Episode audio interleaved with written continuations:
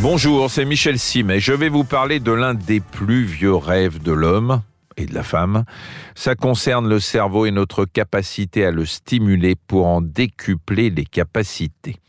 Alors on se demande régulièrement comment optimiser nos capacités cérébrales et vous remarquez qu'à force de poser la question, l'homme a fini par apporter des réponses ou des éléments de réponse. On sait par exemple qu'une alimentation saine et équilibrée, une pratique sportive régulière et le fait de se soustraire au stress constituent de bons boosters de cerveau.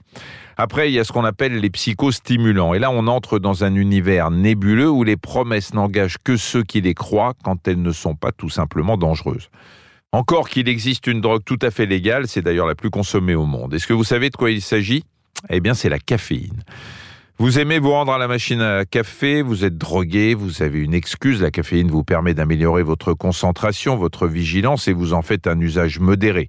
C'est-à-dire que vous ne dépassez pas votre seuil de tolérance. En général, je le rappelle, pas plus de 3 tasses par jour. Pour le reste, il existe les amphétamines et les casques à électrodes et je ne vous conseille ni les unes ni les autres. Les amphétamines, là je dis danger hein, parce qu'il y a un risque d'addiction et des effets secondaires comme la dépression ou l'anxiété. Je le dis notamment aux étudiants qui préparent des concours exigeants et croient entrevoir une solution en consommant ces saloperies.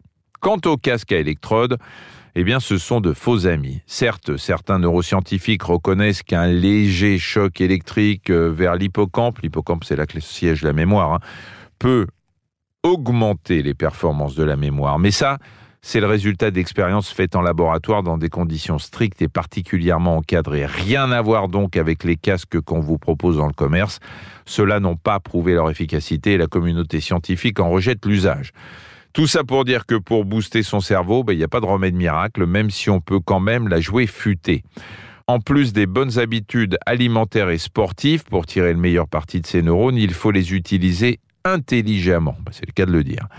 Et l'intelligence, en l'occurrence, consiste à comprendre le fonctionnement du cerveau qui a besoin de temps et de répétition pour être au top. Conséquence numéro un, après avoir appris quelque chose, il est bon de dormir parce que c'est pendant le sommeil que le cerveau consolide les acquis.